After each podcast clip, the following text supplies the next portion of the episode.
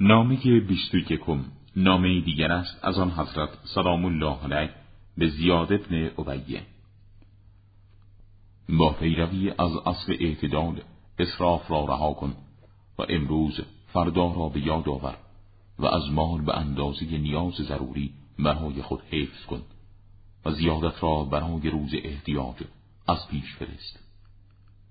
آیا امید داری که خداوند پاداش فروتنان را به تو عطا کند در حالی که تو نزد او از متکبران به شمار می‌روی و با اینکه در نعمت‌های دنیوی می‌غلطی و ناتوان و بیوه‌زن را از معیشتشان ممنوع می‌سازی، آرزو می‌کنی که خداوند پاداش نیکوکاران را به تو عنایت کند و جز این نیست که انسان به آنچه در زندگی اندوخته مستحق پاداش یا عقاب می‌شود و به وصول به آنچه پیش انداخته گام برمی‌دارد. و السلام.